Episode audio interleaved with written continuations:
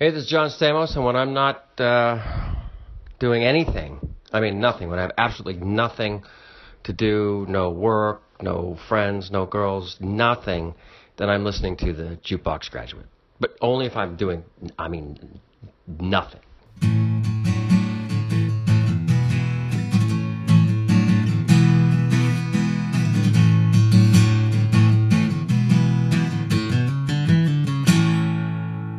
Thank you, John, for that intro.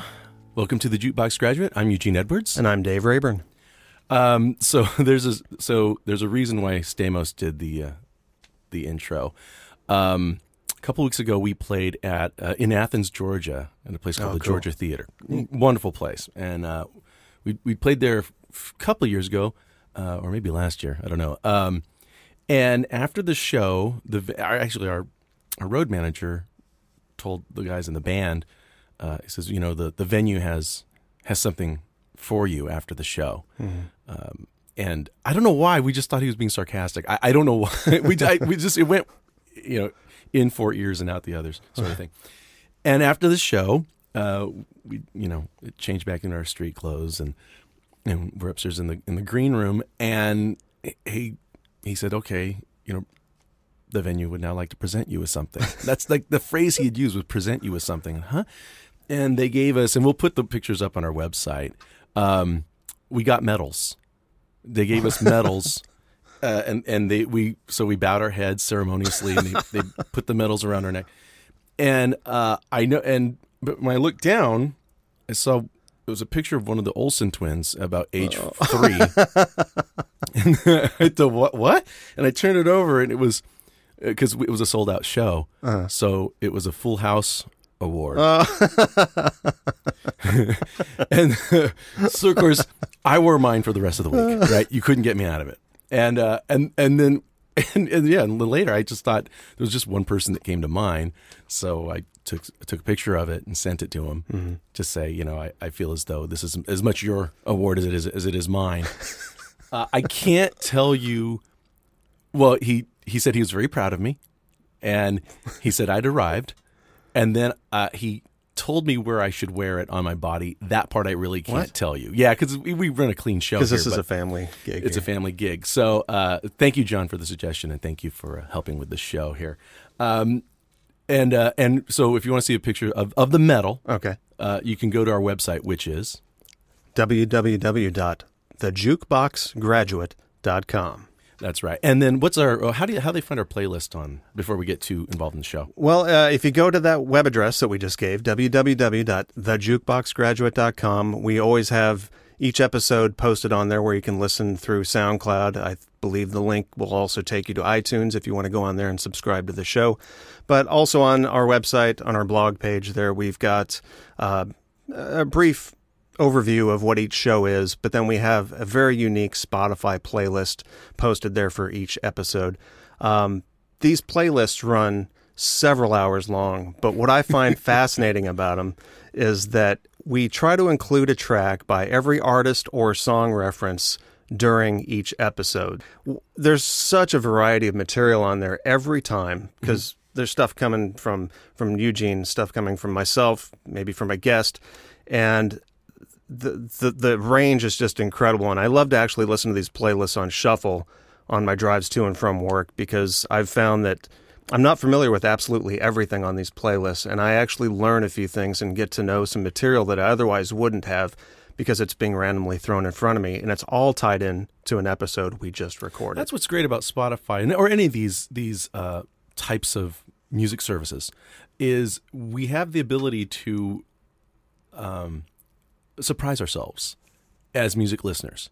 Uh, uh, and of course, for, for various reasons, um, you know, radio station, terrestrial station, and even satellite uh, station playlists can be rather niche. They're, they can get a little specific. Mm-hmm. Um, and uh, with something like, for example, Spotify, our playlist happens to usually jump out into various directions, yeah. which is kind of how radio used to be. We, or, you know, even M T V in the early days had a pretty wide array of, mm-hmm. of genres. Um, speaking of Spotify, though, it was funny. So we, when we taped our last podcast uh, with our guest Brian Whelan here, mm-hmm. I brought up Bob Seger, And I don't know yeah. if you'd mentioned that Seeger wasn't on Spotify. Right. Um, and then how many days later after we taped it? It was the day the day we released the episode was the day that uh, Bob Seger agreed to make his music digitally streaming and available. So I thought that was funny. Uh, but also, uh, and on that last episode, though, you, I, I think you or Brian had mentioned how Seger should be in the new Eagles lineup. I suggested it, and then I saw that I was being slowly shot down. That like, oh uh, yeah, he's not a harmony. That's a harmony group. You I were think saying. I was, I've and you were, I was right. I started pulling back at that point, but I was kind of clinging to that that Detroit connection between Glenn and Bob. And then, sure enough, at this East Coast West Coast gig at Dodger Stadium, they bring out Bob Seger to sing Heartache Tonight. And he kills. Yeah. so, so you got a little bit of what you asked yeah, for. Yeah, it's a little victory. We'll take all those little victories uh, uh, as we can.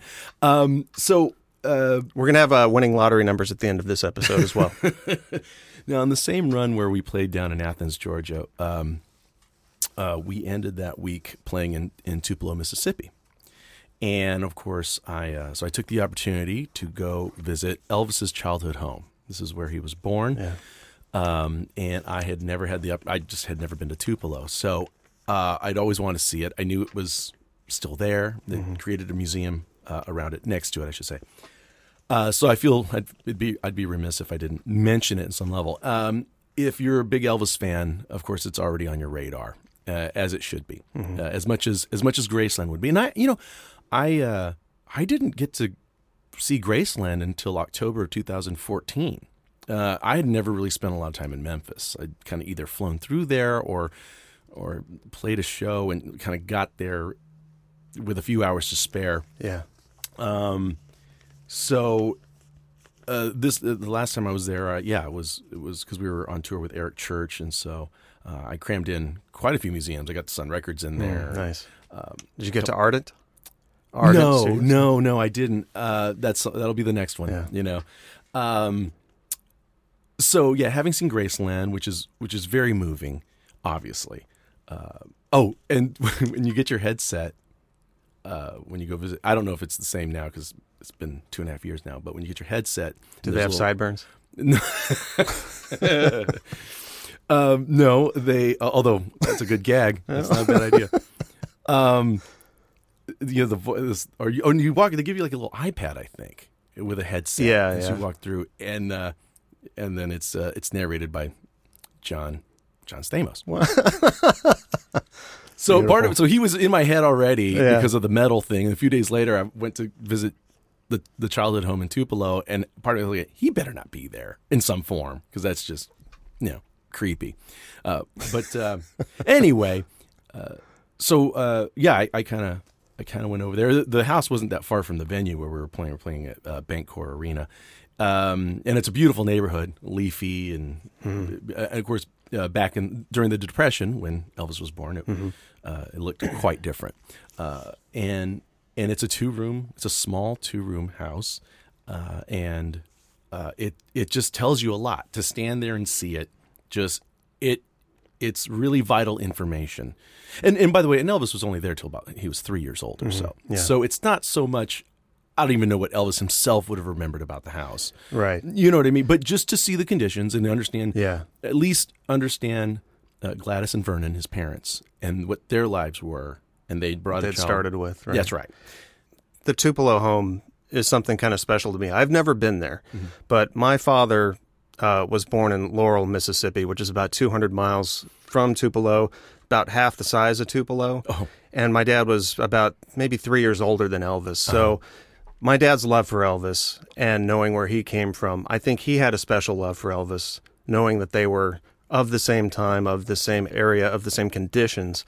And that's uh, that's something I've always wanted to do along with Graceland. It's the less um, flashy thing to to go visit, but it's like you said, it's history, it's part of the story. And um you know, I've seen there's that one uh I think it's is it Elvis Country, an album that came out in the early seventies that Elvis did, that there's a whole bunch of photos of uh of Elvis with his parents when he was just a little kid sitting on their lap. They had some studio photos done, photos of them, I believe, around that house as well. Yeah, the one where Elvis, it's the first picture of him, really. So he's got that hat and it's, yeah, yeah yeah.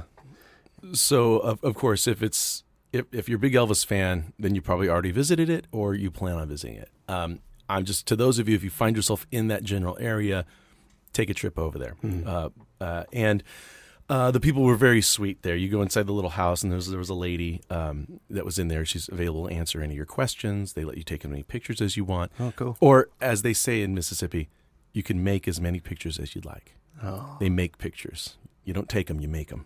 I, I love that. I love the colloquialism. I, I think that you can go into a different region and still hear specific syntax. Mm-hmm. Um, uh, you know, it's it's comforting as the world becomes more global when yeah, you hear people yeah. say something that's very specific to the region. They didn't say hashtag. You can. No, she didn't. No, she did not. Um, what I thought was interesting was because um, you know, it's part of a, it's on a piece of land, uh, and as I understand it, the the house was built. There was maybe four or fives, just four or five others just like it, just right next to each other. And obviously those other ones are all gone, and but the Elvis home is still there. One, yeah. So, and I thought, well, why wasn't this just knocked out long ago? I mean, no one knew until a good twenty years after he, well, let's see, he left when he was three years old. And so a little less than twenty years later, he becomes famous. And how did this survive those years? Yeah, now, that yeah, was yeah. just dumb luck, really. But if you know, there's pictures when Tup- when uh, Elvis does his big homecoming show, you know, he's got that, that heavy velvet shirt that his mother made for him. It was daytime in July. I mean, just and it was it was really hot in Tupelo on the day I went I bet, there. By the way, it's really hot. Um, and um, she said, "Well, you know, it was still standing when he came back to do that show. Uh, I believe it was in July of fifty-six. Um, he had he went earlier that day. He went to that house to see it." And he found, and Elvis found out that it was for sale. So the show, the gig he was doing, and by all means, please check my facts. Anybody, you can write in. I'm sure I'm getting something wrong. Um, that the show he was doing was a benefit for the city, I believe. And so okay. he told the city, buy that house. It's for sale. Buy it. You know, just, and then that, so it became protected really early in his career is my mm-hmm. point, you know. Um, and, and thank goodness. Thank goodness. And I would understand if it had been knocked down because cities change, developments happen. Yeah. Um, but, uh, but oh, and then the, the church where uh, he and his parents, the first church that he went to, um, that was also preserved, and it was moved, it was, you know, was at a different location originally, but they moved it over, so it sits next to the childhood oh, wow. home okay. now, so you can go inside there as well. That's cool. Um, and, and see where Elvis most likely got extremely important inspiration oh. on how to perform live. You know, there's a lot of stories about the preacher. Oh yeah, and just the way command you, of a room, the command of a room. Mm. Uh, so it's it's pretty exciting to see. You know, you know, ground zero, as it were, in the story of Elvis. Uh, yeah, I always get very very moved uh, thinking about Elvis, but when you actually go on his on the actual terrain where he's been, it yeah. it makes it so much more real. He was, say, I was, see. I was about to turn four when he passed away, so, you know, I don't really have vivid memories of Elvis in my lifetime. Mm. So it's all retrospect to me. Uh, and, you know, this, it's it's great to see the relics. It's yeah. great to hear the stories. I agree. There will be peace in the valley for me someday. There will be peace. Nobody for me, oh Lord, I pray.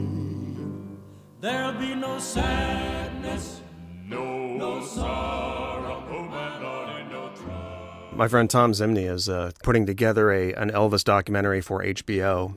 Oh, really? That I believe was supposed to be timed for. I haven't seen any announcements lately for We're it coming up, but it should be coming up. I believe it's to surround the fortieth anniversary of his passing. It's next month, yeah, um, in a few weeks. But again, like yeah, it's just a few weeks away. But I, I haven't seen any advertisements yeah, yet, so I'm not sure if it's it. if it's on schedule or not. But um, I'm thinking we should probably be able to get Tom to talk about it when the time comes for that thing to air. That'd be, that'd be great. I have many more questions for Tom Zimney if, if we do get him. So right, I bet you do. Hi, this is Cindy from Dead Rock West. We have a new record coming out called More Love on August eleventh, and we're really excited that Dave and Eugene are going to play a song or two for you guys, and we'd also love to see you at McCabe's on August eleventh for our record release show. Thanks a lot to everyone who's listening and wishing you all more love. Speeding out into forever. Lock it down and take a chance. Moonlight sits down on your shoulder. The city. Take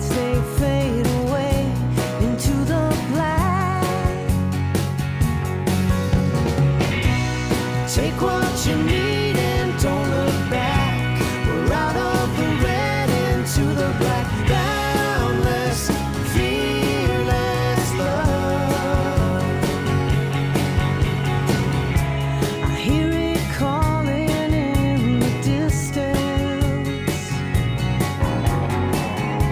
I take it on like a boxing champ. Desolation has no secrets. I still believe the loser stands a chance. Take what you need and don't look back. We're out of the red into the black. Boundless, fearless love.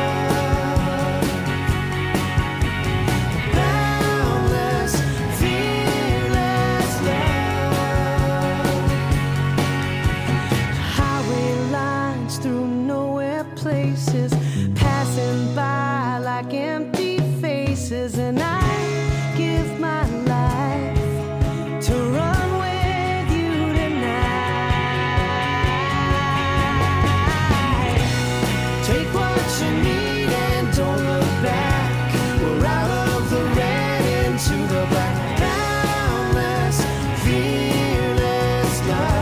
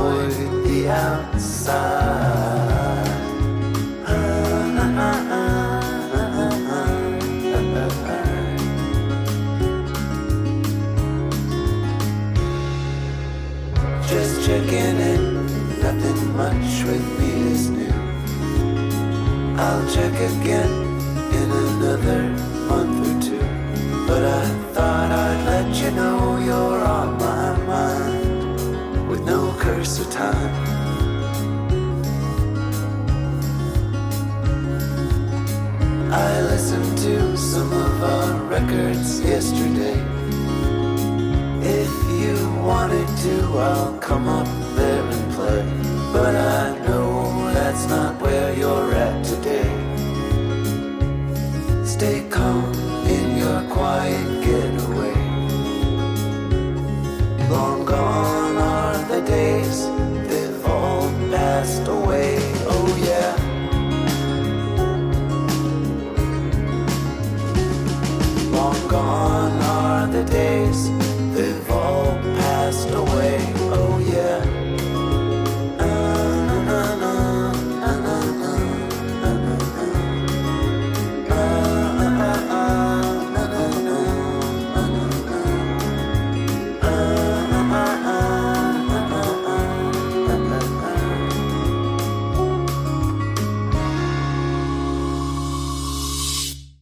That was Riverview Fog by The Sadies off their new Yep Roc album, Northern Passages. A fine, fine album uh, from the Yep Roc label, who is celebrating their twentieth anniversary this year. Believe it or not. I can't believe that. Yeah. Uh, ahead of that, you heard uh, Dead Rock West uh, with their new single, Boundless, Fearless Love, off their new album, More Love, coming through Omnivore Records. And thanks to Cindy Wasserman for the intro there. Uh, Cindy and Frank and the whole gang in Dead Rock West are going to be doing a record release show at McCabe's Guitar Shop, legendary, in Santa Monica, California on August eleventh. You will not want to miss this. The new album is produced by John Doe, um, who Cindy has been singing with on John's solo tours for, for many years now. So if you're a fan of John's, you know who Cindy is, and you should know who Dead Rock West is. So uh, go out and see them. I'm going to be there, and I hope to see you there as well. You know, I want to uh, ask you something. And, uh, you know, when we, when we first started doing this show, uh, we, as we talked about it for a month or two, uh, I... I was kind of adamant that I wanted to avoid um, a few things, uh, politics being one of the main ones. Yeah, uh, I agree. I'm just, and in fact, we wanted to do a show in which we didn't alienate anybody. So, right. so as sort of a, as sort of one of the ground rules of our show that we gave each other was we don't, uh, even, you know, four episodes in, maybe people have noticed that we don't really speak negatively about any specific musician or any specific music mm-hmm. because that's not what we wanted to do. There's just enough negative noise out there, right. and hopefully this is sort of a calm little respite uh, with with some good tunes thrown in. Mm-hmm. Um, uh, having said that, uh, but this is also about what what do we learn via music. Um, so I think we could do this conversation without getting into specific politics. I think, mm-hmm. um, but we also we started listening to music at a very young age, and it influenced our lives in many ways. And it's unreasonable to think that it didn't have an influence on our politics at some point in our lives. Right. It may not now. So I ask you: Do can do you do you, you know has music influenced your politics? And if so, how?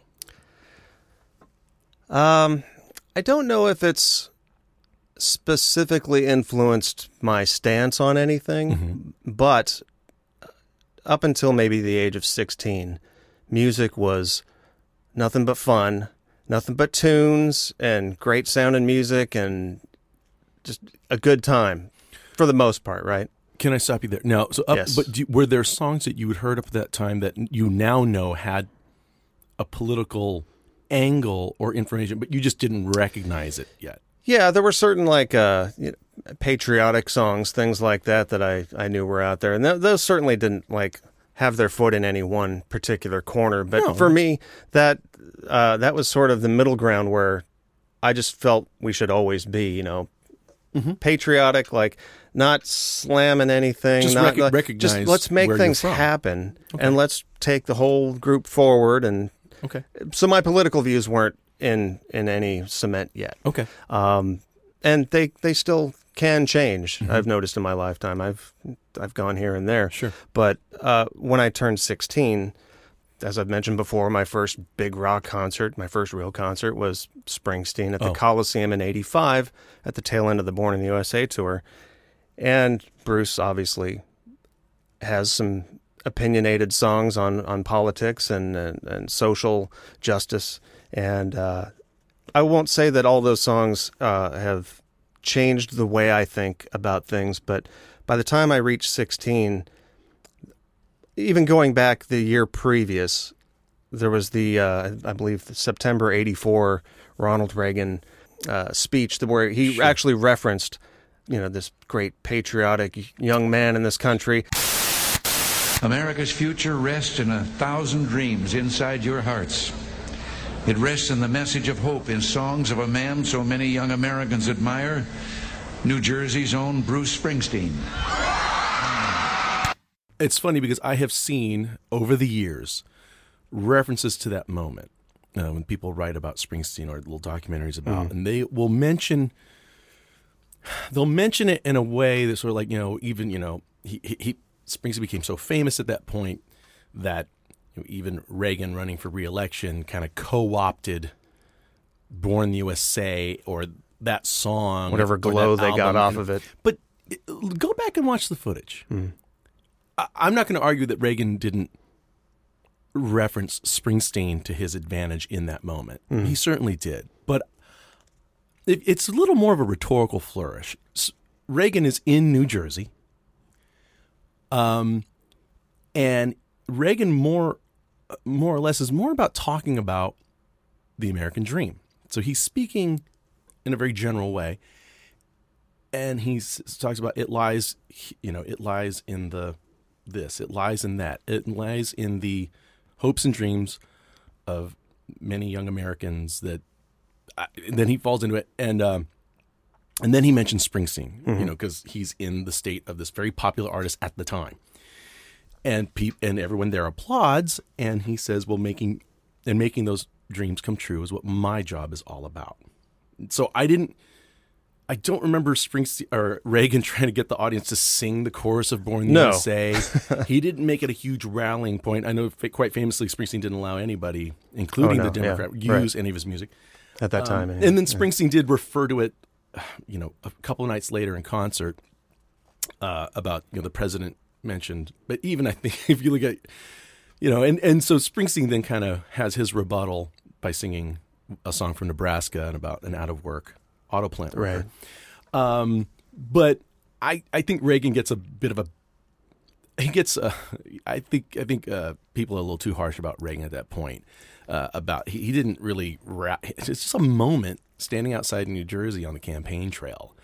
Uh, so and uh, so I just I just want to just to be fair, we look back on that moment. Okay. If you run the footage, it's I don't, it doesn't seem as gross and sticky to me in the larger context. But you know what? Like, as of even today, though, like the uh, around fourth of July, there was a, I think Rolling Stone put together a top list of patriotic songs, and Born in the U S A shows up well, in there, and it's like still.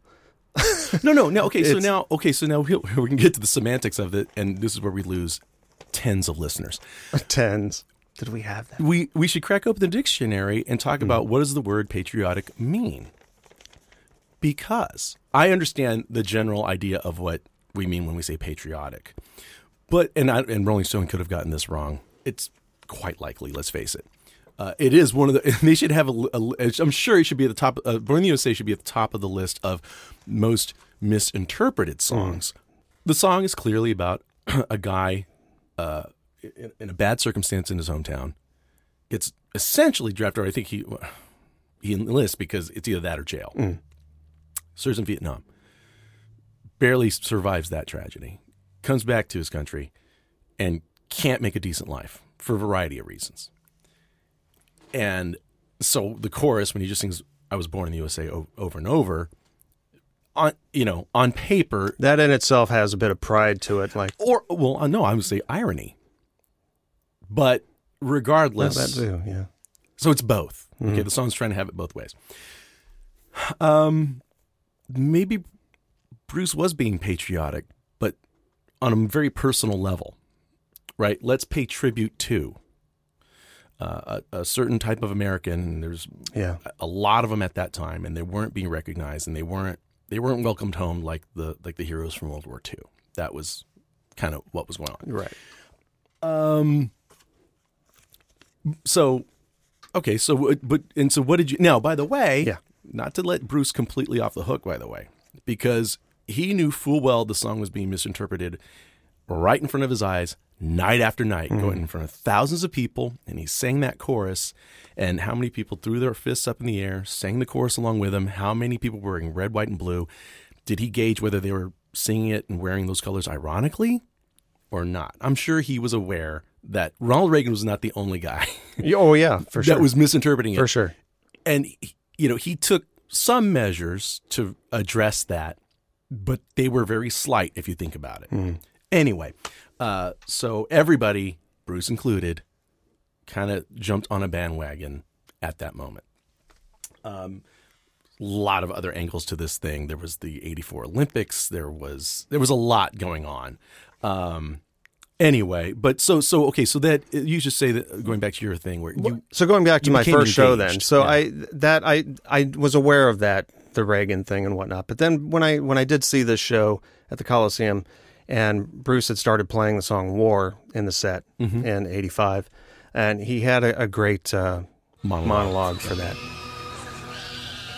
This is for all you uh, young people out there tonight. For your teens. When you grew up in the sixties, you grew up with war on television every night. A war that you were involved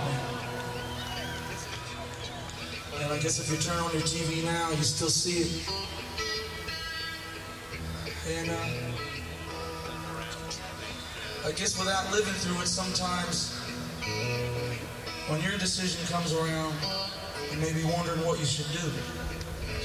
So I guess I'd like to dedicate this next song to you young guys out there, young girls. Don't have to fight, hopefully. And remind you that blind faith in anything, your leaders, in nineteen eighty-five, will get you killed. And it don't matter whether it's in Central America, or if you're a young Iranian, or in Iraq, or if you're a young Russian, or if it's in Afghanistan. Because what I'm talking about here is... What is it done for? Absolutely nothing. So the, just the line "blind faith," mm-hmm. um, I think that was the just the, the the phrase that like stuck with me. Like, hey, look into it. I'm just not going to follow the light like a you know, like a moth. Mm-hmm. Uh, I need to think. I need to like read and weigh options. Oh, good. And I think that was actually when I turned sixteen, or when I was sixteen, and at that very moment, that was really when I sort of opened my mind to where it's really up to me. It's not just following the popular vote, uh, what all the cool kids are doing, mm-hmm. you know. Um, yeah, or, the, or the cool adults. Or the cool adults, right? Yeah. Because, yeah, we were still idolizing and looking up to people mm-hmm. and just following what the mature advice seemed to be. Yeah. But... yeah, that was kind of when it dawned on me, like, well, yeah, in a couple of years, I'm going to be casting my votes, and I, I need to make it an with informed some, some value. Sure. Yeah, informed, yeah. So that's that, for me, kind of started my political thinking, well, I think. Good for you. That's great. Yeah, I uh, s- same thing on some level, I guess. It just kind of slowly started to seep in, and by, by the mid-eighties or so, I started to listen to artists, uh, uh, well, some of the Police songs. The songs by The Police, I should say. um, you, you know, Sting was get, get awfully professorial in his in his lyrics. Um, but I remember getting an album, oh, and I think I bought it only because of the collection of artists that were on it. Uh, so it was an Am- Amnesty International album. Okay, yeah. And I think that it may have been called A Conspiracy of Hope, I think. And uh, I know Sting was on it. He did a cover of Billie Holiday's Strange Fruit. Mm. Um, you know, it was a lot. And uh, Peter Gabriel's song Biko, Biko was on mm-hmm. it. And it's just the first time I was aware of, I- I'm sure I came across the notion of apartheid in South Africa. If it was on the nightly news, it didn't register. And then this guy writes a song about one person.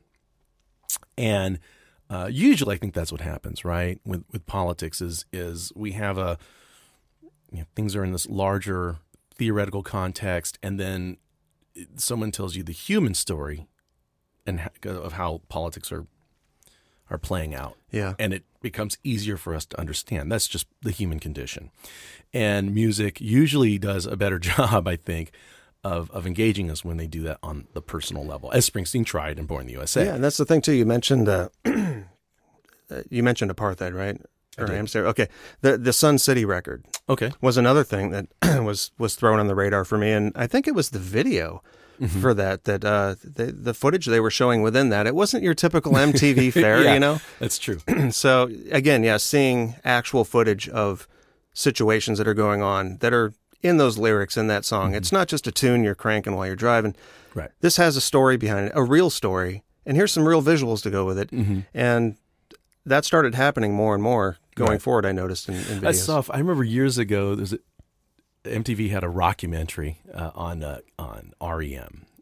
And it was funny because they were showing, I think it was Michael Stipe was, you know, by himself, he was talking about some political cause. And then they cut to, I believe, Mike Mills just saying, well, I don't know if if uh, people should really get their politics from music, because in my experience, most musicians I know aren't that well informed to begin with. And so are you going to take lessons yeah. or texts from them?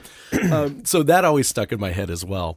Uh, but um, and, and nowadays, of course, there's probably a lot of politics, or we're going to get a lot more politics in our music, I would assume. Yeah. Of course, in hip hop, there's there's always been. It's always been there.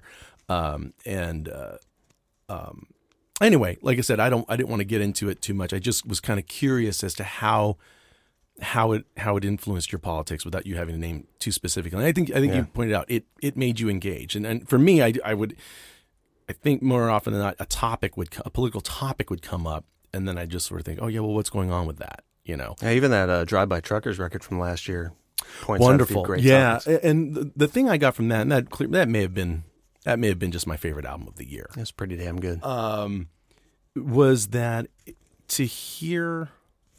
Yeah, I think that's I think I, I think that's what I really loved about it, was just hearing a straight up rock album, a very Neil Young, yeah, you know, feeling rock album, kind of report on the news of the day, which rock and roll did for a brief moment. You know, it seemed like a lot of our rock songs were ripped from the headlines. John Lennon specifically would do that a lot. He'd gotten that period where he was just, whatever he read in the in the paper that morning, that's a song. Yeah, what, Attica State and uh, that whole some uh, sometime in New York City mm-hmm. uh, era.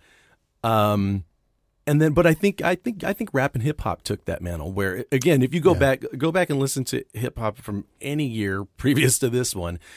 The the cultural references, uh, there's pop culture references that are so specific. Yeah. It's it's music of the moment. That's its main purpose, and that's its uh, you know, that's that's its vocabulary. And it's funny because if you go back and listen to a rock song that'll name drop something from the exact moment, somehow it sometimes feels a little awkward. It's like, oh, that's so dated. Mm-hmm. But then if you listen to a rap or hip hop song that does it, it makes you smile. Because it, it, for some reason, that genre gets away with the the nostalgia right. thing somehow, just in a better way. And no, rock can do it. Um, anyway, I don't know. I'm sw- swimming away from the topic here, but here's the. Th- this actually brings up another thing to my brain, though, because uh, what did I? There's certain song titles slash album titles that get repurposed, and then I don't know if they were repurposed on purpose or not. Uh, Tunnel of Love. Dire Straits had an album and song, Tunnel of Love. And then only five years later, Springsteen has an, makes it the title track of, no, mm. yeah, one of his albums. Right. Um, so, Dave, yeah, what's the title of the new Lana Del Rey record? Lust for Life. Correct. Is there another album we know of? I think there is. Yeah. I think so, the Beatles uh, had uh, and, no. no. So in seventy-seven, Iggy Pop had the album and song Lust for Life. Um And like I said, I like to think that she is referencing that, or, or she's aware of it, and she's like, "Yeah, it's fine. You know, we're going to mm-hmm. run with that." Uh, Springsteen took, grabbed a lot of song titles from Chuck Berry. We mentioned that before, right. and, and and it's it's fine. I have no complaint against it. But my point is, or do we get younger artists who just, you know, maybe they got it from the novel Lust for Life from the nineteen thirties, and, and she doesn't even know that there's a rock album already called that. Or they're just taking it at face value for the phrase. I mean, even... It's a okay, great phrase. How, how about the, the variety of uh, song meaning in all the versions of Wrecking Ball that are out there? yeah, okay. That's another good example, right. Uh, there's certain phrases that exist, and they're they're all for the taking. And mm-hmm. I would venture to... I only listened to it once, but the, the Lana Del Rey album doesn't really... resemble the Iggy Pop album in any way other no, than the title. No. Um, but but my point, I just was wondering if there's a lot of young artists and they just use, they may not know. And it's fine. It's fine. Uh, uh, th- but I think she also has a, does she have a song on the album called Heroin? Uh, there's a song on this record called Heroin. Yeah. Does she know?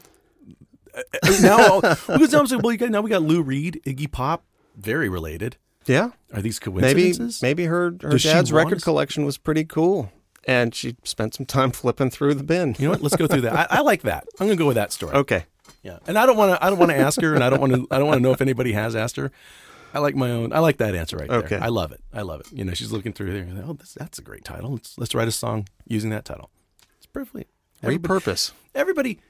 Yeah. I like I said. I like to think that everybody knows everything.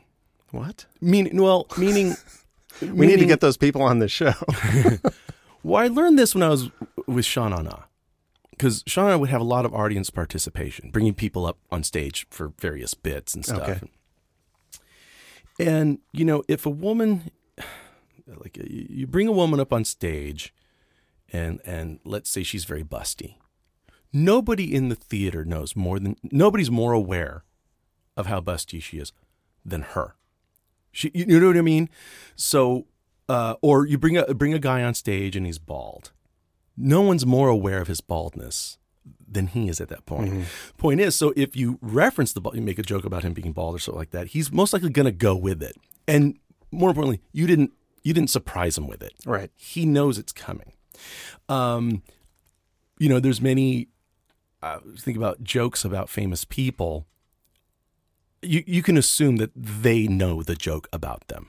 Nobody knows that joke more than that person, mm-hmm. you know. Um, and so in that way, when you come across an, an album or, you know, where they, I was like, oh, do, do they know that there's a Velvet Underground song called that? Of course, of course she knows, you know. Um, but, but Lana's an artist and she doesn't let that stop her. Flying to the moon again, dreaming about Arrowhead, how I gave you everything and took your life away. So, so what did you think about the? You, you like the new Lana Del Rey? I love it. It took me by surprise. I mean, I have liked uh, a, a few tracks by her in the past, mm-hmm. and uh, the record just dropped on Friday. Um, And there'd been a couple singles from it already. And I, I remember the singles didn't do a thing for me mm-hmm. when they were first floated out there. But I took the album in context in full uh, tail end of this last week. And uh, I was really more blown away by it than I was for the new Lorde record, which I put them kind of in the same vein. Okay. Um, at this point in both of their... Well, I mean, although Lorde's... This is what, her second, second record. Yeah. But um, for the Lana Del Rey record, um, it's... probably her most mature record, although I have to say that, um, you know, with kind of a, a smirk on my face, because there are so many beautifully sung expletives on this record that she's still sort of gliding in the reckless youth part of life. But some of the lyrics are tapping into um, the future and and, mm-hmm. and getting older and some adult topics. And she, she purposely wanted this song to sound vintage, but also futuristic um, sonically, but also as far as the lyrics are concerned too. She's been a bit of her stock in trade too. Yeah. If if if she has a sound, yeah. I think that would be a good way to describe I, I it. Love the production on it, the whispered vocals for the most part. The uh, but there's a couple songs. The song Love is my drop dead favorite off this record, but there, uh, coming in I was listening to it again and uh, there's a song called Coachella, Woodstock in My Mind that it, this kind of ties in with the political thing too in a, in a, or the social, the cultural Uh, angle on things, but it's she's at a festival at Coachella. Yeah. There's a lot of love being shared there, a lot of feel-good stuff by the masses, but then all of a sudden she's taken by the thought of all these children in the world that, and I, I to me, in my mind, I'm sort of painting that as like the, the Syrian refugee crisis or things like that, okay. where she's suddenly thinking, well, we're here, you know, first world problems here, you know, I'm not that close to the stage, but but then there's there's the underprivileged kids out there and their families and their parents and what what's happening with them. She actually uses the song as sort of a vehicle to bring awareness that there's more going on in life, and she even addresses it herself that maybe in singing this song, it can act as sort of a bird to fly, a messenger to fly out to all of right. the listeners to maybe see if they can react as well, or if they realize this is happening. Mm-hmm. It doesn't, it's not too heavy, but it's in there. And I, I appreciated that. I mean, I looked at that as a pretty grown up track. Then the next morning, they put out the warning. Tensions were rising over country lines. I turned off the music, tried to sit and use it. All of the love that I saw that night. 'Cause what about all these children? And what about all... What did, I, you, what did you think? Have you had a chance to listen to it? I have. I, I, I'll just say that I, I prefer the Lorde album. Mm-hmm. Uh, but the Lorde album, uh, cre- it does, it's not that it creates a problem for me, but it it's uh, it, it it fascinates me that a young, talk about a young artist. twenty Uh, second album, I was rooting for her, by the way, because I just, I, especially because Royals was, I was such a, uh, that's such a big ra- song for me. Yeah. When it came out, you know, if you think back to the time when that hit, uh, I mean, it was a complete revelation. Um, that I associate it with the, what's the uh, Gotye song? Oh yeah, I know the one. The, someone um, I, I used to know. Someone I used to know. I, I feel like they came, or they came to my attention at the same time. Pretty close, yeah. And at that time, a lot of the big records of the day were very big, anthemic. Things were getting very large. And and in a way, um, I don't know what, they weren't very specific. Um, yeah, they were songs for the masses. And, mm. and then these two songs come out, and they're extremely... Uh, introspective. Uh, one, the Gotye song is about this very private situation, right? Uh, and uh, uh, just the instrumentation and the mood, the production was just so. Um, I don't. I just felt like it was so inward, you know. Uh, they're, they're practically speaking in low tones, singing, speaking in low tones until they just explode with that title line. Mm-hmm. They just lose it, right?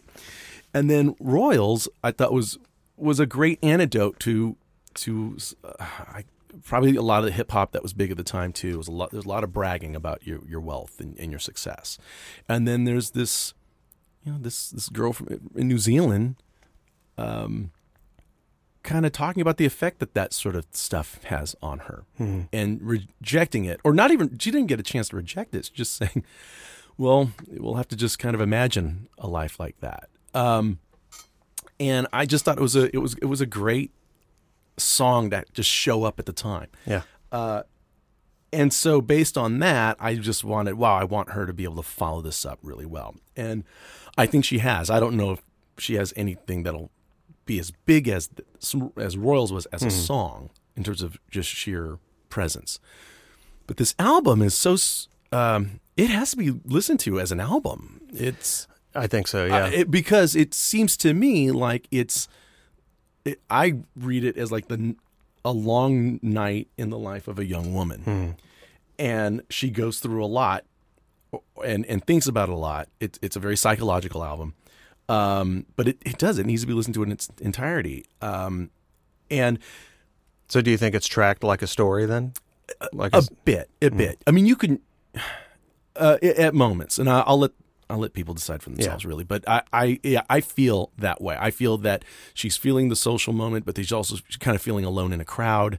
Um, I think it develops that there's maybe a memory she's trying to shake uh, over the course of this night. And um, I just, I think it's just a really well done album, but it's an album. And how many times, I, I, I know I don't sit down and listen to albums from beginning to end anymore. It's hard sometimes. Schedule-wise. I, yes. So I think it's just a very interesting choice that she would choose to... Now, you can pick any song out one by one and enjoy it because mm-hmm. it's produced that way. I, but I just think that if for it to be best appreciated, you got to have to sort of listen to it all the way through. Um, one of the things, when Octung Baby came out, I was in Boston at the time. And I first got it. I remember going to the Tower Records and getting it and uh, playing it in my dorm room. And... I certainly knew that one was probably one of the best things they'd done up at that point. Um, yeah, there's a few songs I thought, "Oh, these are these are great," but it it didn't nail me, right? Okay. And then uh, Musician Magazine was still in publication at the time, and Bill Flanagan wrote kind of a long form review of it. And if not for that review, I don't think I would have enjoyed that album as much as I I came to enjoy it. And one of the theories of that album is that it's also kind of happening over the course of a night. It's a guy whose marriage has, has ended, and he just kind of goes off on a bender. Mm-hmm. And first, uh, real or imagined, I don't know. I think that I think maybe The Edge was going through something, and and, and Bono kind of was inspired lyrically a little okay. bit. Um, but uh, even if it was just, even if Flanagan completely made it up, it helped me. It gave me a peg on which to hang. Oh, good, good. Yeah, I appreciate it. So, um, and so listening to this Lorde album, thematically, I thought about Octung Baby. Sound-wise, though, if if there are any fans of Kate Bush out there, you might want to check this out because mm-hmm. that it I and and I don't, I'm not that familiar with Kate Bush's material, um, but enough to to kind of remember the uh, the the production values and things. Yeah. But and especially, I think it was the background, the way Lorde she the way she uses background vocals, um, the way they're layered and when they show up and how they're used. It's just, I just kind of felt like there's a very Kate Bush thing going on here. I say that, all right? Yeah. Hear so that. so anyway, so I, I do advise people should check it out. Um, and uh, you know, if you like the single, the the leadoff single, which is called Green Light, then you'll most likely be able to sink your teeth into the rest of the album. And by the way, the album is called Melodrama. So mm. if it seems as though I'm making too much out of it, just big hint, it's called Melodrama.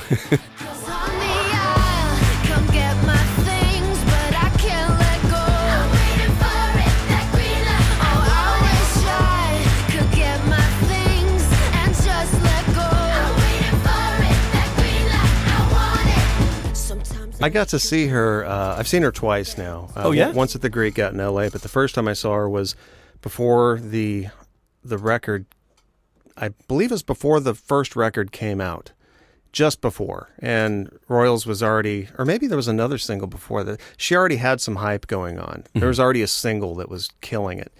And it may have been Royals, um, but we got to see her at the Echo, which oh. was just, just and uh, to see her in a small venue at... What was she, eighteen at the time? Yeah. Maybe, uh, actually, maybe even seventeen at that time, I believe. Uh, they just played as a trio, mm. and uh, I don't think I had before seen a drummer play with is is it V drums? Is that what they call like the, uh, sort of the electronic drum set? Sure, of course. Or they're basically bashing on um, heavy rubber, you know, cymbals and all that, but that with the sounds that are coming through or whatever, it's triggered, you know, the, yeah, the yeah, triggered, triggered different sounds. And I'd never seen that before, and it was just, I found myself like staring at the drummer through most of the night. Like, this is fascinating. Mm-hmm. And those three people making this sound, and the one pro- providing the voice is seventeen years old. Yeah. And uh, this new record sounds a little dancier than the first record. Yeah. Production's Which not like. too different, but a little, yeah, a little dancier. But then, like I said, you know, she's twenty. Mm-hmm. You know, that's well, not. Well, that's also why I, I put it the narrative. It, it, a lot of it happens out, you know, club hopping, mm-hmm. and the music is yeah, it's the soundtrack to that. That's right, to that night. Yeah. yeah. Um, so, uh, and then another uh, album that we listen to is the new Lucas Nelson, which you, yes, I recorded it for. No, I'm kidding. I didn't. Which you're going to take credit for, apparently. No.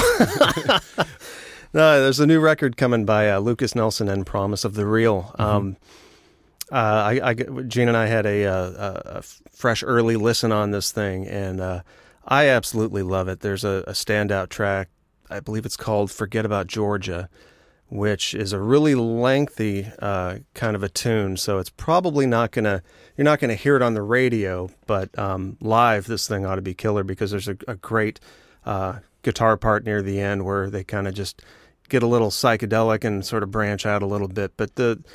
The lyrics are fantastic, referencing playing music with his dad night after night. And he's got some fun tunes on this record. And he has a re-record of uh, Set Me Down on a Cloud, which was my favorite song off the previous record, which didn't get a lot of heavy circulation, which I think is why they dropped it on this one. And isn't it the lead? I think it's the opening cut, Is isn't it? it? That one's so good, too. Yeah, no, it, it's great. I love it. It's a groove album. It seems like it's mm. really, really based on groove. And, of course, Lucas has a unique enough voice. Um, it's not that he sounds like his father. I think he has his father's vibrato. But man, have you heard, have you seen like on, uh, I think he may put him on YouTube as well, but Facebook and whatnot. He'll, he'll sometimes record a little uh, acoustic of sure. him playing one of his dad's songs, like on the tour bus or whatever. And my God, I mean, I could close my eyes and it's pretty darn close. Well, uh, he's see, got that nasally thing. And I don't know, yeah. if, I don't know if any of the other kids have that because I don't know if I've heard them sing. Well, A- Amy, Amy doesn't, but she she doesn't, or Paula, frankly. They, yeah. they, you know, again, they're they're female voices, and yeah, and yeah, I, obviously their dad would be an influence, but um, but obviously Lucas, it's it's such a great band, and the production, you know, uh, well, you're right. Uh, for, forget About Georgia, long track. He's a great player, so I'm glad that there's kind of a he, you know, gets some space to go, at, at but the... also, but also, you know. Um, Uh, Die Alone, a really short song, hmm. but but appropriately so. I that's again, it's an early cut on the record. Really great groove. Just the groove is so good. That is such a good rhythm section, and he sings around that pocket so well. and the song doesn't overstay its welcome. I think he has a really good sense of. Uh, in fact, I don't. Who produced this? Do you know? I, I haven't oh, looked into it. I don't know. But but whoever involved did a great job. Uh, everything musically goes where it feels like it should go. So there's a there's a lot of in, intuition involved in this mm-hmm. record, uh, or just people who've studied all the great records and you know kind of took that in. For each night I stand with my father playing our music. We cry out her name and her memory under the lights. And each night I pray, I'll forget about Georgia,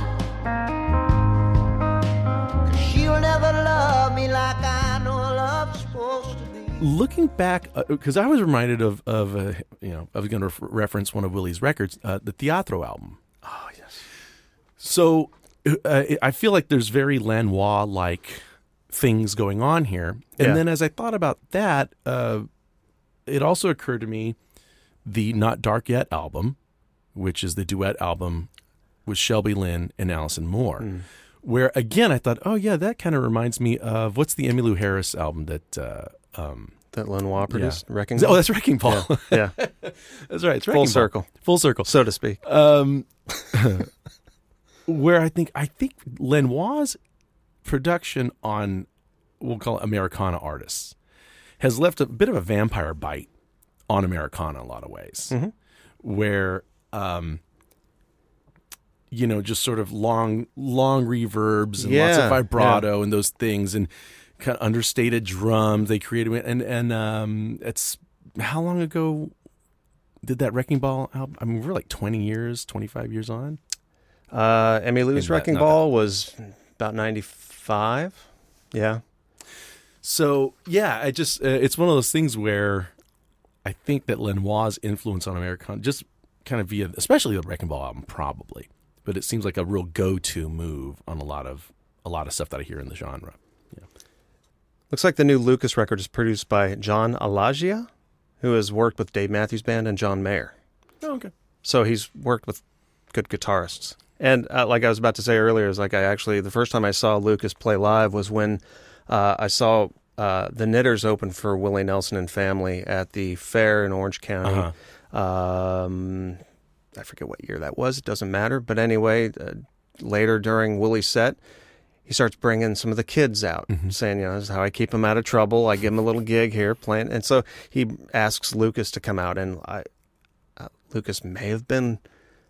sixteen or uh-huh. seven, I don't know how old he was. He was pretty darn young, and he comes out there, and uh, and he takes on Texas Flood. and, and I swear to God, he nailed it. Like, bold move. Yeah, and he didn't disappoint. He actually yeah. pulled it off, so I, I knew he, he was talented uh, uh, as a player for sure. Um, but now, as a songwriter, I think he's really... picking up a lot from what he's learned from his dad and from the genre that he's been exposed yeah. to all of his life. Yeah. I think it's fantastic. And uh, so, the, so we'll slide over to the Shelby Lynn, Alison Moore record called Not Dark Yet. Yeah, I haven't had a chance to listen to it yet. Oh, what can you tell me? Oh, Dave. I know. Time. Time is the enemy. I know, no, I know. You're going to love this album so much. Um, I, listening to this album, I was thinking, what, why'd this take so long? Like, it was sitting right in front of these two, these two sisters who are tremendous singers, great artists in their own right, obviously. And just like, it's like it never even occurred to me, like, hey, it'd be nice if they did an album together right. until there it was. And um, uh, produced by Teddy Thompson. Oh. Yeah. Uh, Richard and Linda's. I'm in. Yeah, exactly. Um Uh, what can I say? I, I just I want them to to quit both of their solo careers do and this. just do this. I, you know, in, in my alternative reality, like right, they would have always been a duet team. They would have come out as a duet team, mm-hmm. and they would have done like a bunch of theme albums, but like they did back in the day. You know how like uh, you know like like you know I don't know what they'd be called. You know, Shelby and Allison. Let's let's just say that's they're called. Uh, yeah, yeah, Shelby and Allison. Hit the road, and all the songs are traveling songs. You know, they're all like the uh, the road movies by uh, like like by, yeah, Hope and Crosby. Crosby and Hope. Yeah, exactly. You know, Sinatra did it. Ray Charles did it. Sure. Yeah, Glenn Campbell. Right. You know, they just all those theme records because they can just sing almost anything. Yeah, uh, and and sound great. Now, I'll start with the great. Uh, they do Merle Haggard's Silver Wings. The best. And yeah. And they treat it, it, the format vocally feels like an Everly Brothers tune. Okay. Because, uh, you know, Silver Wings starts with chorus, verse, chorus, musical interlude, verse, go back out on the chorus. Much like a lot of Everly Brothers songs do. So they sing the chorus as a duet, and then one of them steps up to sing the verse, right? It goes to just one person, and they, they go back to the harmony on yeah. the chorus. So it's funny because, like, you know that format. Whether you're thinking every Everly Brothers at the time or not, mm-hmm. you kind of you you come to expect when the harmony is going to come in, when someone's going to sing on their own. They do a, a beautiful job of, of sharing vocals in, as individuals or coming into harmony. Um, tons of great songwriters represented. Um, the as you know, we always mention Jason Isbell at some point. There's a song by Jason and, and his wife Amanda. Oh wow! Uh, on the record, there is obviously Bob Dylan. They sing the title track is Not Dark Yet. Mm. Uh, there's a, a Leuven Brothers tune, Every Time You Leave. Uh, there's uh, a Brandon Flowers from the Killers. Well, oh, wow. That's on my list. Uh, there's uh, a Jesse Coulter, uh, Townes Van Zandt, uh, Nick Cave, and also this guy, Kurt Cobain. Never. The songwriter, Kurt Cobain. You ever heard of him? Nope. So this is interesting. So they do Lithium, which is happens oh. to be one of my favorite Nirvana tracks. Nice. Um, it's a tough one. It's a tough one. As a melody, it's not really built for harmony, and they they they take their best crack at it. It couldn't have been hard, easy to do this one, to sing it. It's a very hard yeah. song. Um, but it but it uh, it got me to thinking about Cobain as a songwriter, that it seems as though, you know, time has passed since his death. And of course, Sturgill uh, covered one of uh, covered a Nirvana song on the, on the last record. Mm-hmm. You know, he does In Bloom, um, and if you notice, like any press on this on this Shelby Moore, Alice, or I'm sorry, Shelby Lynn Alison Moore album, you know, everyone kind of leads with this cover of a Nirvana song, like that's newsworthy. And now we're twenty years, twenty plus years on yeah. now mm-hmm. from Cobain's suicide. And at the time, you know, Kurt's voice and his life were so tied into that material um, that it, as big as Nirvana was at the time, it's not as though people immediately started covering Nirvana songs right, right away. Uh, I think because his personality was so r- r- built into the material.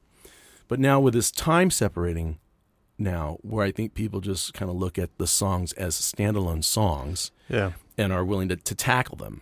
And also it takes a little time to get that original singer's voice out in a way. So you can give it a fresh approach. Yeah, yeah. I, I was back to the Willie Nelson thing. You, you sit down, try and sing a Willie Nelson song. It's a little hard at first not to sing it like Willie to Nelson. Sing it, yeah, like yeah.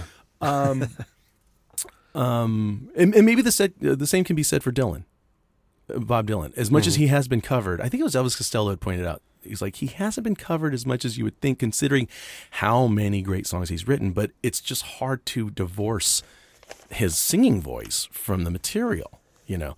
Um, But uh, anyway, I was just wondering, now, are there more, I don't even want to say Nirvana covers because that seems like they're trying to cover the band.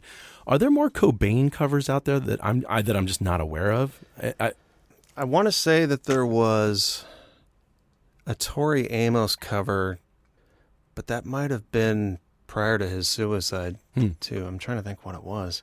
Um, I don't think there's as many covers out there as there maybe should be or will well, be. I think they might be coming. Of course, the, the two the two that I cited exist in the Americana slash country world, mm-hmm. which I think is why it might be noteworthy because, you, you know, just people don't associate the two genres, grunge and country music.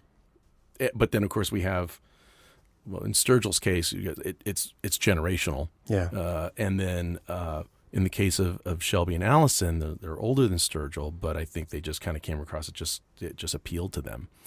Um, I don't know. There's probably a backstory there, but but it's a wonderful album. Mm-hmm. Um, so, so far, it's one of the best albums I've heard all year. Just oh. it just musically, just sit back, let it go, because neither of those voices are going to go wrong. Uh, they're so good. Um, and I've been a fan of both for so long, and yeah. then there they, and it's like, oh, well, finally, there it is. And I, so I hope there's more coming. Cause oh, I, I look forward to this thing. It, it's it's it's tremendous. And I wasn't aware of the Teddy Thompson uh, production on it, and I absolutely love him. Yeah. Um, yeah, there's a lot of great music out. This it's been I this has been a wonderful year for new music, and there's still a lot more to come. Um, I've made a little list of stuff that I'm looking forward to. Hey, everybody, Dave made a list. I'm gonna look what I can do. Uh, some stuff I'm really looking forward to that's on my radar uh, for August twenty seventeen. Of course, the uh, aforementioned Dead Rock West album, More Love, which some of those songs have been uh, road tested for the, the last couple of years at yeah. least. Yeah, wonderful stuff. Uh, great songwriting. There's a new, um, uh, I think it's like two albums being paired together by Richard Thompson. They're solo acoustic records. Uh, one is called Acoustic Classics Volume two, which is a follow-up to a previous collection he did. Maybe not uh, that different from that Jeff Tweedy record where he's pretty much doing solo acoustic interpretations of older material. Uh-huh. So there's volume two of that, but then there's a second disc called Acoustic Rarities where he's maybe doing the same treatment, but on stuff that you would not likely hear or haven't heard. It may be Fairport Convention stuff. Well, he has the facility to do any song. Yes. Uh, you know, as a solo acoustic performance because he's... And it's mesmerized. Yeah, it is. So, yeah, looking forward to that. Uh, there's uh, new Iron and Wine. Uh, Willie Watson uh, from Old Crow Medicine Show. I'm mm-hmm. actually I'm doing an interview with him shortly for Discussions Magazine. In September, uh, there's a new record by a noise rap group that I've always enjoyed called Dalek. Oh, I don't know that. Um, they'll be on the Spotify playlist, so oh, check that out. I guess I can go to the Jukebox Graduate. The, the Jukebox well, Graduate. I, I'm doing the thing. Don't interrupt me. Maybe I could go to the jukebox graduate dot com and follow the link. Yes, Mister Shatner, you can.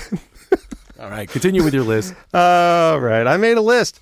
Now, check this. September, New Living Color. Mm.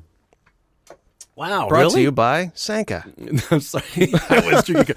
No, you know, it's brought, brought to you by Donut Friend from around the corner. Yeah, I brought donuts. Tell us a little bit about Donut Friend Donut and why Friend we would mention it on this show. Because they, they have a bunch of alternative rock names for everything on, the, on their menu. I don't know if I brought you New Television or... White Stripes Donut, but yeah, they they they have they get they have a lot of fun stuff with that. So they're they're not a sponsor, but I'll name the, drop the Donut fir- Friend over on York Boulevard.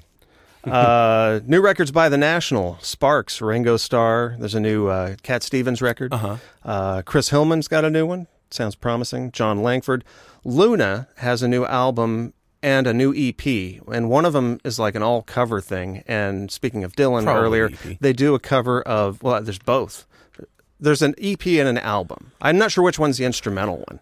Oh, I thought you said all cover. Oh, there's an instru- there's an all cover and an instrumental. Okay. I don't know which one's which, but they do a cover, uh, and I haven't heard it yet. They do a cover most of the time by Bob Dylan. Great song. One of my absolute favorite Well, it's Dylan funny because I have most of the time and Not Dark Yet. Those are just really special, special songs to me. But I'm sorry. And continue. that's that's a Daniel Lenoir produced album. Yeah. Uh, so uh, Van Morrison has a new one coming.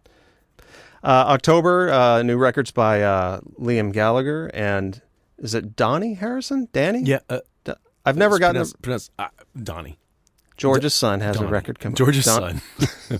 Poor guy. Uh, well, that's a t- that is a tough. God, you know, Sean and Julian, uh, you know, Jacob Dylan, just oh, what a tough. It's a, yeah. Even, I mean, and Lucas. It's Lucas, Lucas Nelson, but I think the number one though is really it's Jacob Dylan. That that just takes such wow, and and then to succeed, but, but has and he to be so good? Has he maybe become the most successful next generation artist? Um, I don't know since the fifties and sixties. Oh no, we just we're just not bright enough to think of someone or else. Or would would uh, Hank Williams Junior have maybe done yeah, that? He has tons of hits, and he had yeah. a long. I, I just I just think that it was just such a. Man, that's really laying down the gauntlet, being Bob Dylan's kid. Yeah, saying, yeah I'm going to be a musician. But Dad! No, but no, I, I, think, I just think it's just kind of a... And, and then, by the way, not just to become a musician, because he could have become a film composer. He could have become, uh, you know, a classical violinist. But he becomes a, a singer-songwriter in a rock band context. Wow. Yeah, it's like, hey, I can fit in those shoes. Maybe. uh, it's just That's a tough deal. At least, and uh, I give him a lot of credit because he excelled at it. You yeah. know. Well, at least like Stella McCartney went into uh, she went she into went fashion, fashion right? yeah. So and she was very successful in that. So she didn't have that stigma of like being compared to the well, well, accomplishments. I think it's, you know, the Frank Sinatra Junior thing again. It's just like, and then the, it just and that's even worse because you got the name. Right. Uh, oh my! Oh, Maron. That's that's a that's a rough one. So okay, great. So, uh, sorry. So, but Donnie Harrison. Donnie Harrison. Yeah. I don't know anything about the new record, but okay. I'm interested. The final Greg Allman record is oh. going to be coming in uh, the fall, uh, and then to be announced albums by Beck, mm-hmm. uh, Broncho, possibly a Joe Grusecki album. There was that single with Bruce that came out earlier in Pittsburgh in the year. Uh, yesterday, I think. That's that's where he always is, right? Pretty much. Shaky, yeah. Uh, there's a new Johnny Marr album. Oh, good. Uh, there's talk about a new Bob Seger and the Silver Bullet Band album, mm-hmm. which would be great. And then, of course, a Springsteen record, possibly. Apparently, there's at least two or three in the can. He's just waiting for the time and how he wants to present it. And I don't know, you may have heard about the uh, the Broadway news. No. What? Okay. I, know, just, I know nothing about Broadway. Wait, what? I'm just not a Broadway guy. I haven't listened to E Street Radio in the last couple of weeks. I don't know if they've even mentioned this, but there are the rumors out there that Bruce is about to book a number of consecutive weeks on Broadway to where it would be like a spoken word type thing, like reading from the the Born to Run book and then grabbing the acoustic to add to the storytelling okay. and accents and things. But nobody's confirmed this yet. But yeah, so there's a lot of, speaking of the pipeline, there's a lot of uh, good stuff coming still. And this has been one of my favorite years for new music in, in at least five or six years. It's been so strong. Yeah, so nobody has any reason to complain about music these days because there's plenty of it out there. Not it's today. good. Uh, we just have to know how to, how to try and find it, and, and, we, and we try and help. All right, uh, there's a little segment I wanted to do here, a little label spotlight. Uh, a friend of mine, Dave James, uh, who runs Noise, Noise, Noise Records, a, a label, uh, he actually has a record store uh, called Factory Records in Costa Mesa. You heard from him briefly in episode two during our Record Store Day right. segment. He's got a little label, uh, and I, I always love to support the indie labels and their efforts. Um, he's got a new uh, a new release that just came out, and I got a little bit of a, an interview clip with him in the shop. Here's what he has to say. Okay, I'm with, uh, with Dave at Factory Records, who uh, started up a label called Noise, Noise, Noise, correct? That's it, yeah, named after my old store that was across town from nineteen ninety-one to two thousand six. And when did the label start up? Uh, last Record Store Day was our first release. Okay, and how many releases have come out so far? We've got two, and we've got two on deck, hopefully to have out by the end of the year. And what can you tell us about the newest one? Uh, this is Andrew Lyles. He's a, a guy that works with Nurse with Moon, Current ninety-three. It's just really weird, esoteric kind of, uh, it's a mix of like avant classical, glitch, industrial. Yeah. Uh, it's weird if uh, there's one simple word to describe it, but it's amazing too. It's one of those records that's just sonically amazing that you really want to turn up loud on a, on yeah. a really good system, and it's it's a trip. All right, so let's hear a track from The Unimportance of Being Earnest by Andrew Lyles.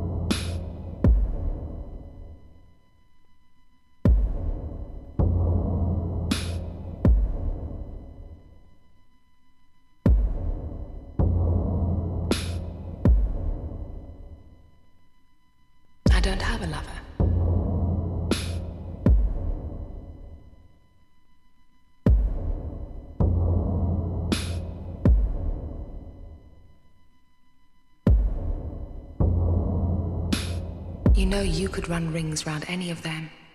Don't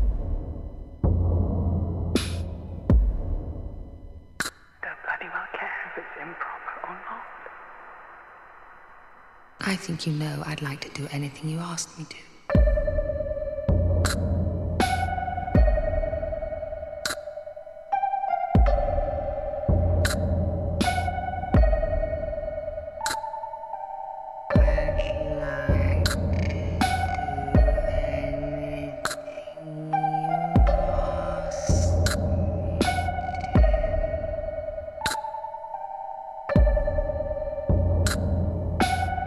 know you could run rings around any of them.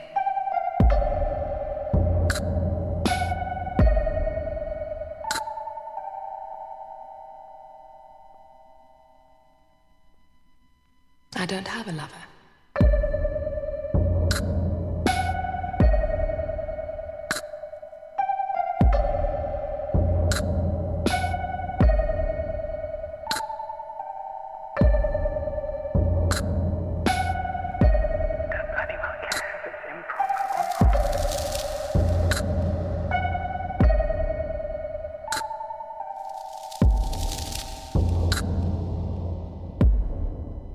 I don't have a lover.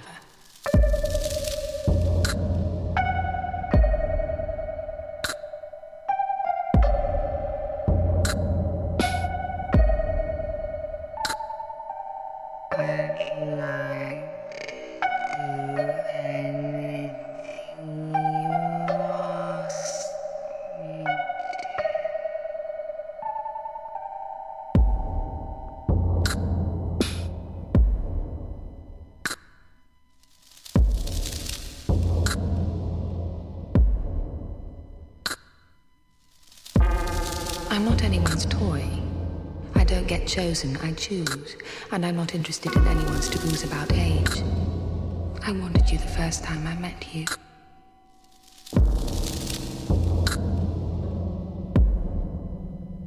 I'm not anyone's toy.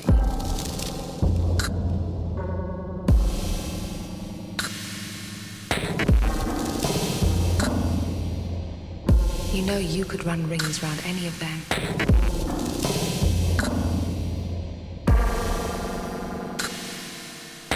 I'm not anyone's toy. I don't mind.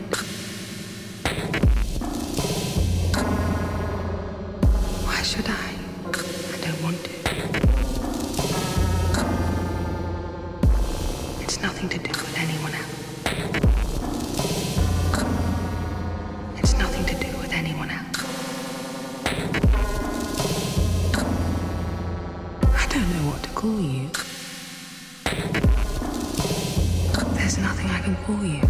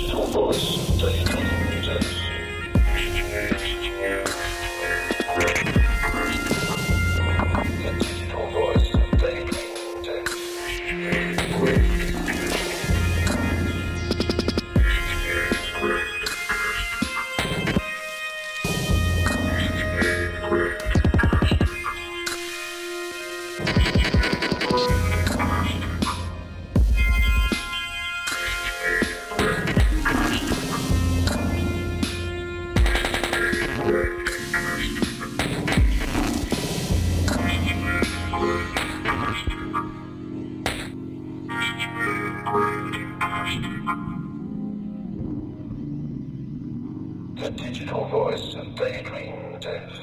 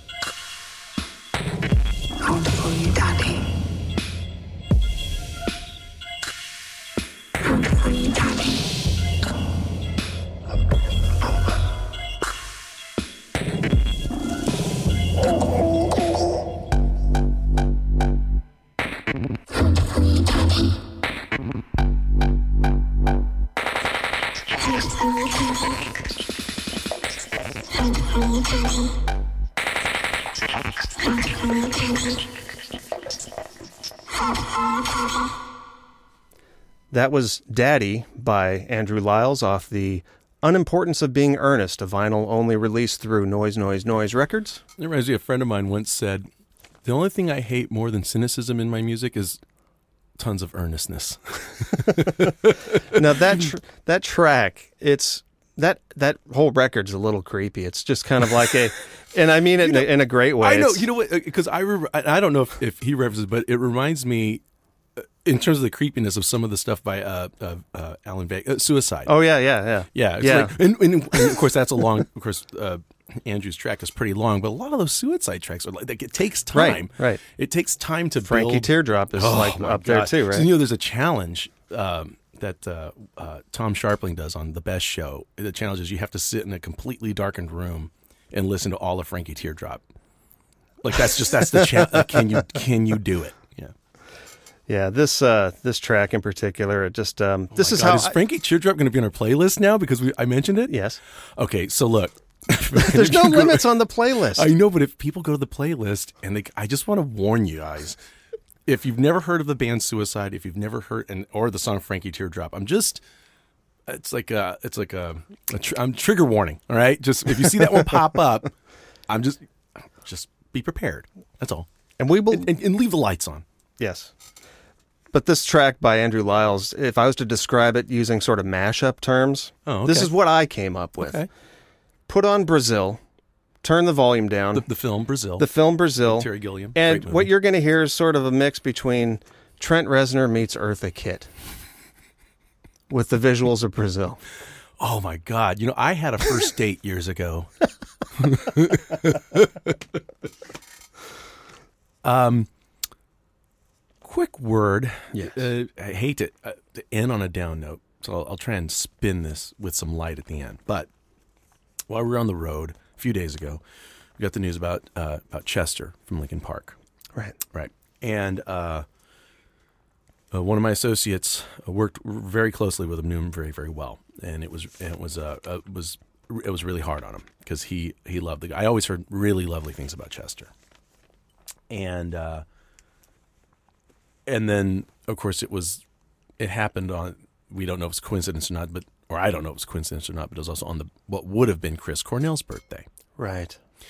And then, so, and yet again, I have another associate who worked uh, with Chris pretty closely, and, and it was hard on him. Uh, uh, so I had, you know, and I didn't know either Chester or Chris. I never met them, but but I knew how much those two guys meant to these two friends of mine. And so the discussion of of depression and suicide and those things have, have been in my in my circle, you know, um, and it's hard to relate. It's, it's really, really hard to understand. I, when I was younger, um, I didn't understand it. And so I think I, my misunderstanding was usually I just coupled it with some sort of insouciance or sort of, well, you know, what are you going to do? Um, but hopefully as I get older and I get wiser, um, I do, I think it's the fact that we don't, we can't, we can't, you know, cause that's what he says. I don't understand. The fact that we can't understand, that's your answer right there. It, and and um, thank goodness for those of us who can't understand, uh, because hopefully that means that we're we're safe from from taking what mm. someone said is the, uh, you know, it's the most long-form solution to what's a temporary problem. Um, so for any of you who, who, who knew Chester and Chris or anybody who's lost somebody who took their life at their own hands, uh, uh, I, I feel for you. Um, and uh, it also, I noticed that, and I, I'm not saying that this is related in any way, but it's in my brain it was. I saw that Justin Bieber canceled his upcoming tour. Right. Mm-hmm. And everyone's getting a full refund. Um, he didn't say exactly why he's canceling it. And I don't know why he's canceling it. And, and whatever, and it's none of my business why he decided not to go out there. Right.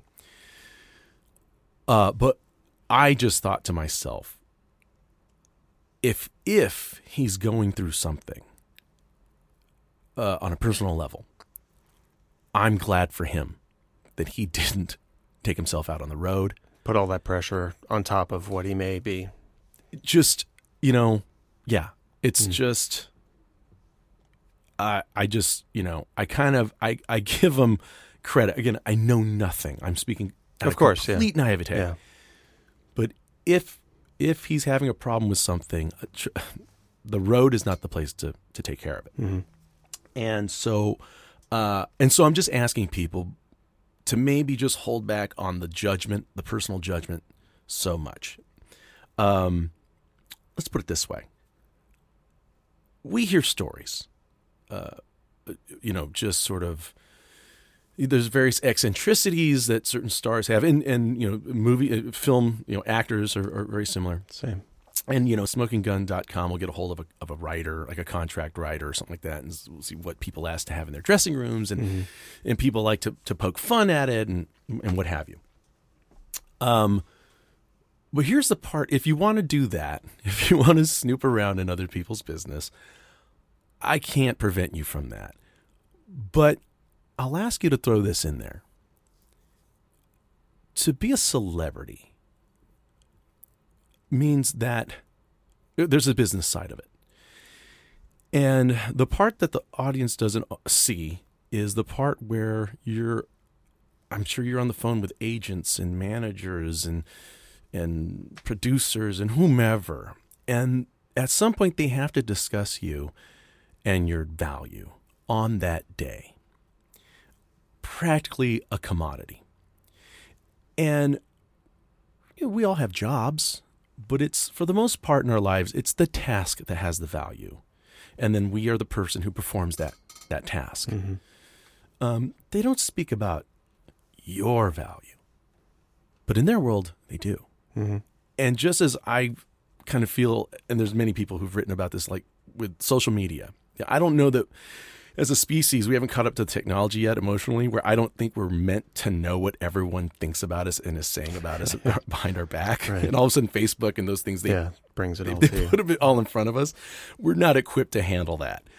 Um, it, it's kind of related to the same thing. I don't, most of us aren't, aren't built to, to hear ourselves being discussed or our monetary value as an act, though, by the way. But it's hard. I'm sure it's hard not to personalize that. Um, I think, I don't know who it was. It was an old saying about show business is they want the greatest actor of all time for the lowest price possible. Mm-hmm. Um, so if just kind of, just kind of a, a, a thing, just for sheer humanity, just for our own soul's sake, to keep it a little clean or balanced. I know it's, it's easy. We, you know, and the part where they say, well, they asked for it. You know, they, they worked hard. They want to be a celebrity, and this this comes with it. I, yeah, I, I have no argument. I know, but the fact that they have ambition and talent, um, and have achieved something, I don't know that. I don't know how much of that is supposed to diametrically erase our empathy or right. sympathy. Mm-hmm. So, um, like I said, I know that's a down note, but I just kind of want to just put that out there um, as as part of my student or being a jukebox graduate, uh, and as something I just kind of thought about specifically in the past, uh, well, a couple of months really, um, that, uh, let's just go easy on each other. You know, like I said earlier, there's a lot of negative noise out there. So let's, let's go easy on each other. And you know, there's always donuts. And then there's this, what you got? If you have an iPhone, yeah, check this out. What? I see a little silhouette of a man. Scaramouche, Scaramouche, will you do the Fandango? Thunderbolt and lightning, very, very frightening me. Galileo, Galileo, Galileo, Galileo, Galileo Figaro Magnifico. I'm just a poor assistant. Nobody loves me. It's just a poor assistant from a poor family, spared its life from this monstrosity. Easy come, easy go. Will you let me go? Bismillah. No, we will not let you go. Let it go. Bismillah. We will not let you go. Let it go. Bismillah. We will not let you go. Let me go. Will not let you go. Let me go. Never, never let you go. Never let me go. Oh. So that's going to no, wrap it up for us here no, at the Jukebox no, Graduate. No, uh, no, first, I want to no. thank Alex and Karam here at Pollywood Studios. Uh, I also want to thank our sponsor for the show, Satellite Amplifiers. You can find them at satellite amps dot com. Um, you can look up their website where all their fabulous amplifiers, their guitars, their effects, their accessories, their cabinets, their shirts, their pins, pedals, et cetera. Please go to their website, satellite amps dot com. Yesterday's technology, today. And also, I'd like for everyone to head over to sweet relief dot org to check out and see what you can do to help out career musicians that are uh, often struggling to make ends meet while facing illness and disability. A lot of fine artists out there that have uh, been able to benefit from the monies raised at sweet relief dot org. Also, uh, don't forget, come to our website and read our blog for every episode and other events that come up at w w w dot the jukebox graduate dot com. You can see the picture of my medal. And my Full the, House medal. You earned it, Gene. Oh, man, you did earned I earn it. That. In fact, every time I would walk around on the tour bus, and if anybody gave me any... any crap, I just don't. Look, I'm a medalist, okay? I've been saying that for like a week, two weeks now. Fantastic. No, I'm so annoying. Also, check us out on Facebook. You can find, uh, just do a search for The Jukebox Graduate, and uh, you'll get all kinds of regular updates from Eugene and myself. And uh, also back at uh, the jukebox graduate dot com, click on any of the Spotify playlists from any of our episodes and take a chance. Spin the wheel, learn some new music, get turned on to something. It's what it's all about. Let's go out with a quote, Dave. Do I step on the brakes to get out of her clutches? Do I speak double Dutch to a real double Duchess? I'm Dave Rayburn. If my friends could see me now, driving round just like a film star in a chauffeur-driven jam jar, they would laugh. I'm Eugene Edwards, and this has been The Jukebox Graduate.